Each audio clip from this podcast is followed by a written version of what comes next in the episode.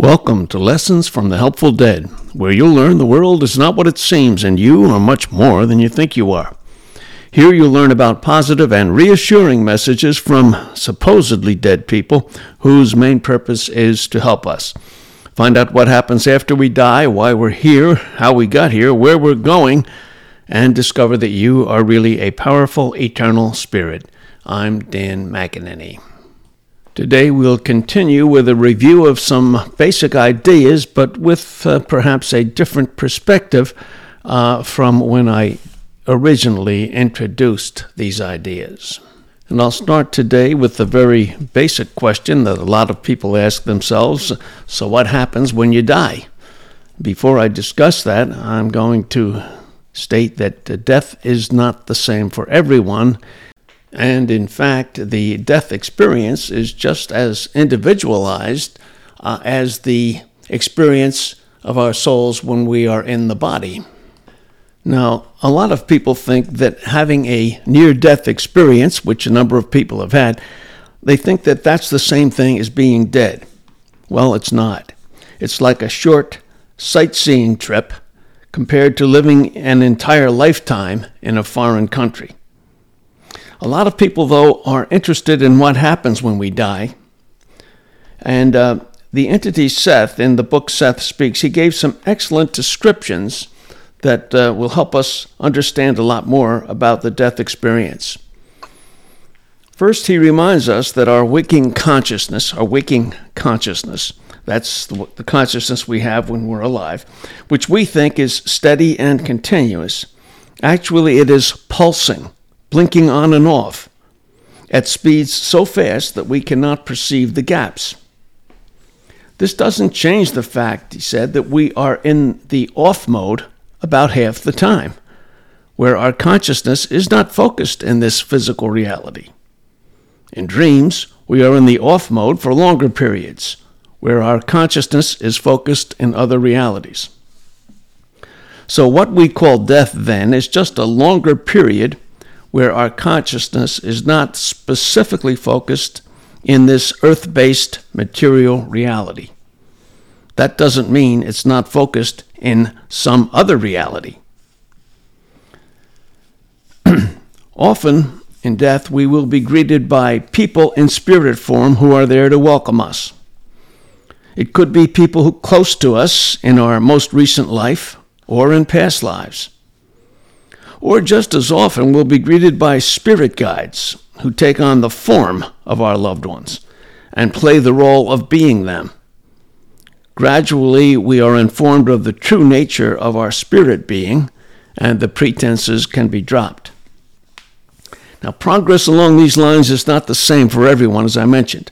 Those with rigid beliefs about what heaven or hell should be will make slower progress because they're so fixated on those beliefs that it takes them more time, so to speak, to, to explain true realities to them. But they make progress nevertheless.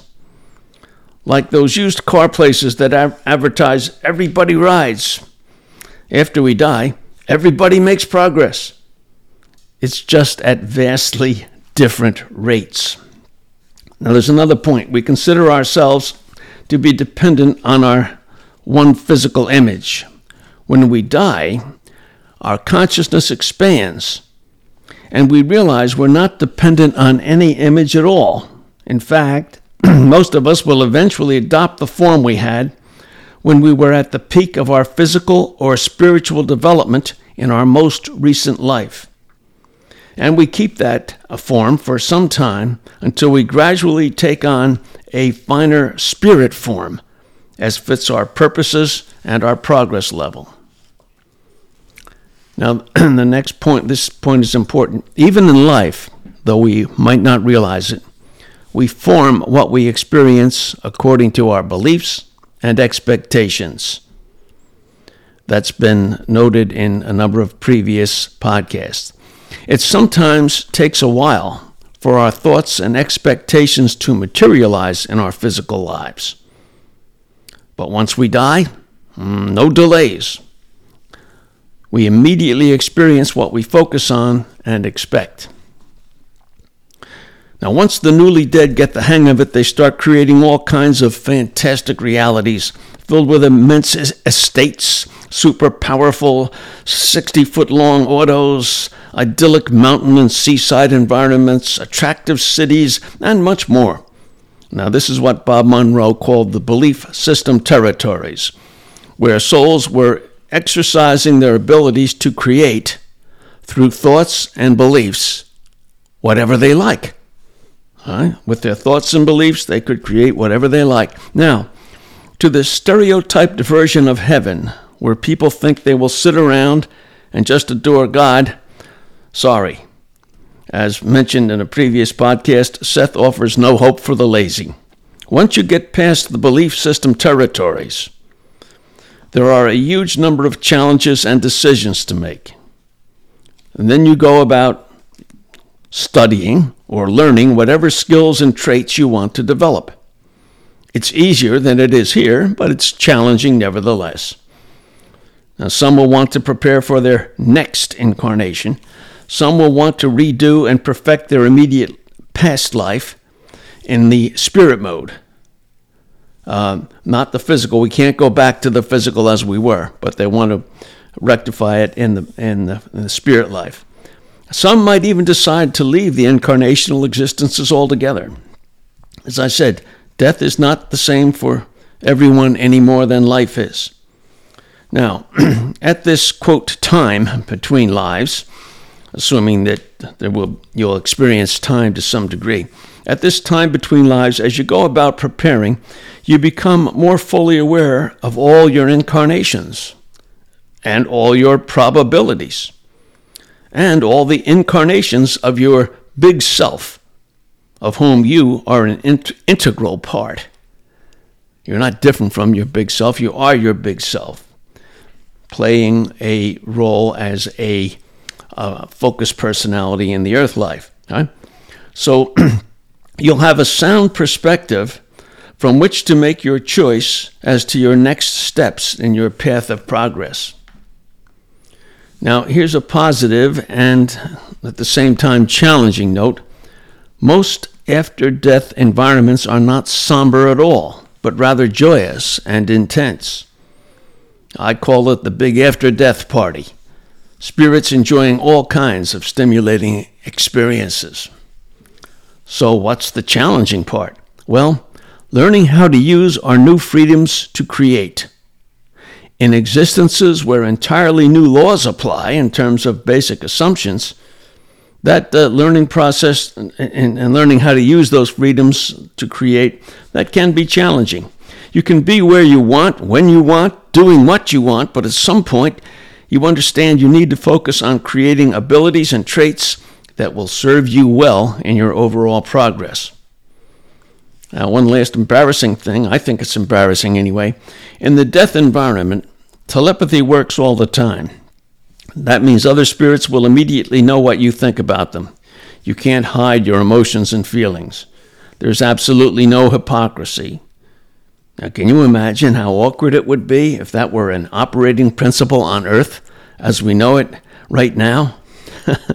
well, all that should give you some idea of what to expect after you die, but please remember your immediate after death experience will be formed largely according to the beliefs and expectations that you bring to the party. So, if at your death, if you think there's no consciousness after death, that's what you'll experience for some time until a guide helps you realize you've got lots to do. And if you expect pearly gates, they will be materialized for you. If you believe you're going to hell with lots of scary monsters, then for a time you'll experience some version of that as well. But souls in that condition are usually quickly apprised of the real situation by guides whose job it is to help them, and then they begin to make progress. So give some thought to what you expect after you die and try to be positive. It can only help. All right, let me turn now to another idea, and that is karma. A lot of people think they're at the mercy of karma or childhood experiences. so, believing that, uh, these people who believe that karma applies, they think, well, we have to undergo unpleasant experiences in this life to make up for our failings in a past life or lives. Now, many sources tell us that is not so. And uh, the variety of books, some of which I've written that you can read about, uh, but there are many, many uh, sources that tell you that simply doesn't exist.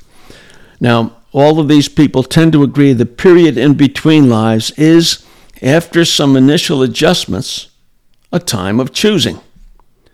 Depending on your circumstances, you might choose not to have another physical existence. Or if you do, you might choose to develop one or more abilities, either in a balanced way or with emphasis on just one skill or talent at the temporary expense of other abilities. You'll also choose the circumstances of your birth, depending upon, upon what you want to do in the quote next life. You'll be choosing your gender, your parents, the country and culture in which you'll exist, whether you'll be wealthy, poor, or somewhere between the two, and so forth.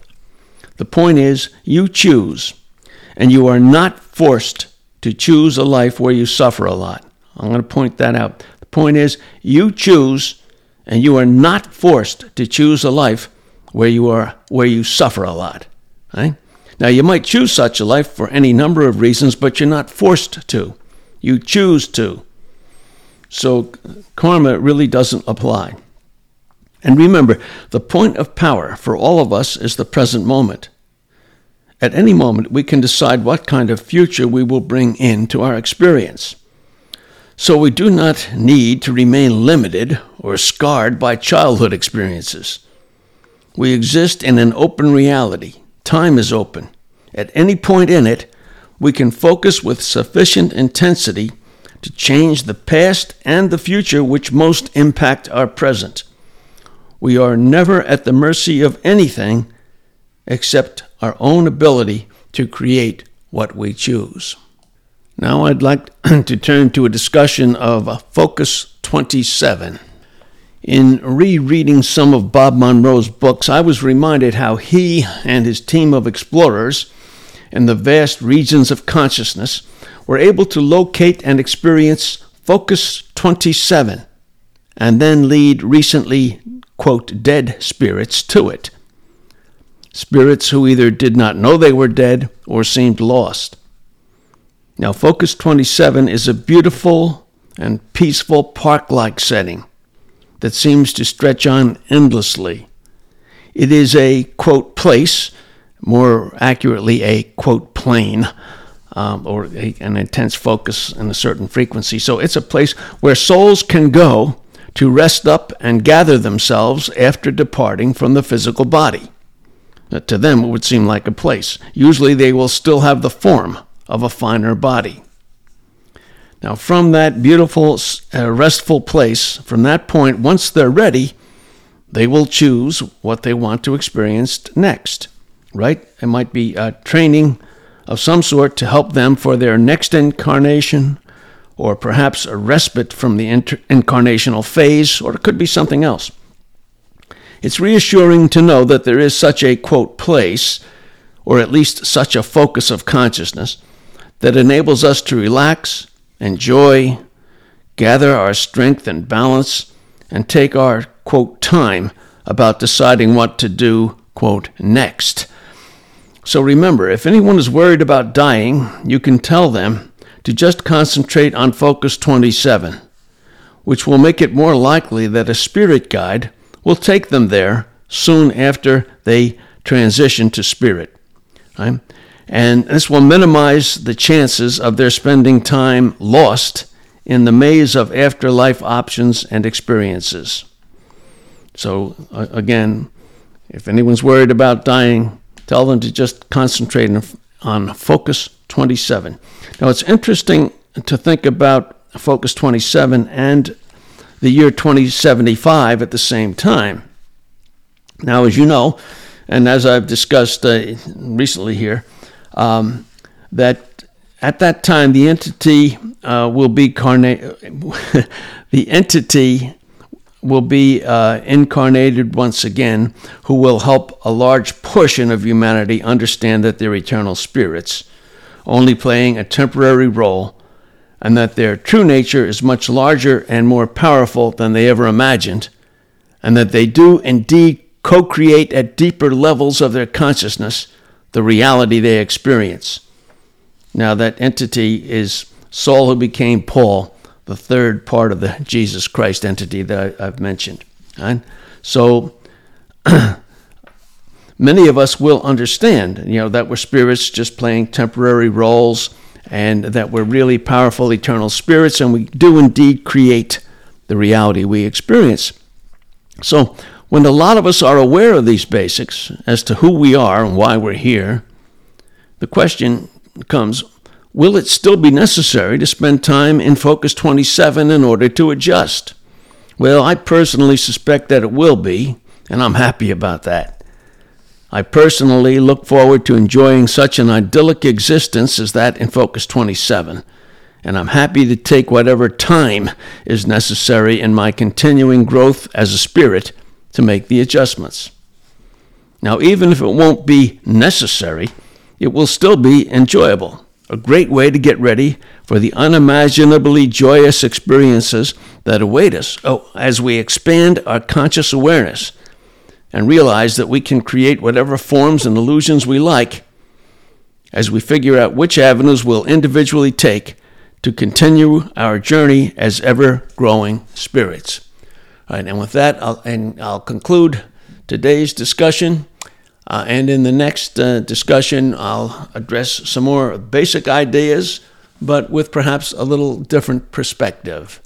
Again, I'm Dan McEnany, bringing you lessons from the Helpful Dead.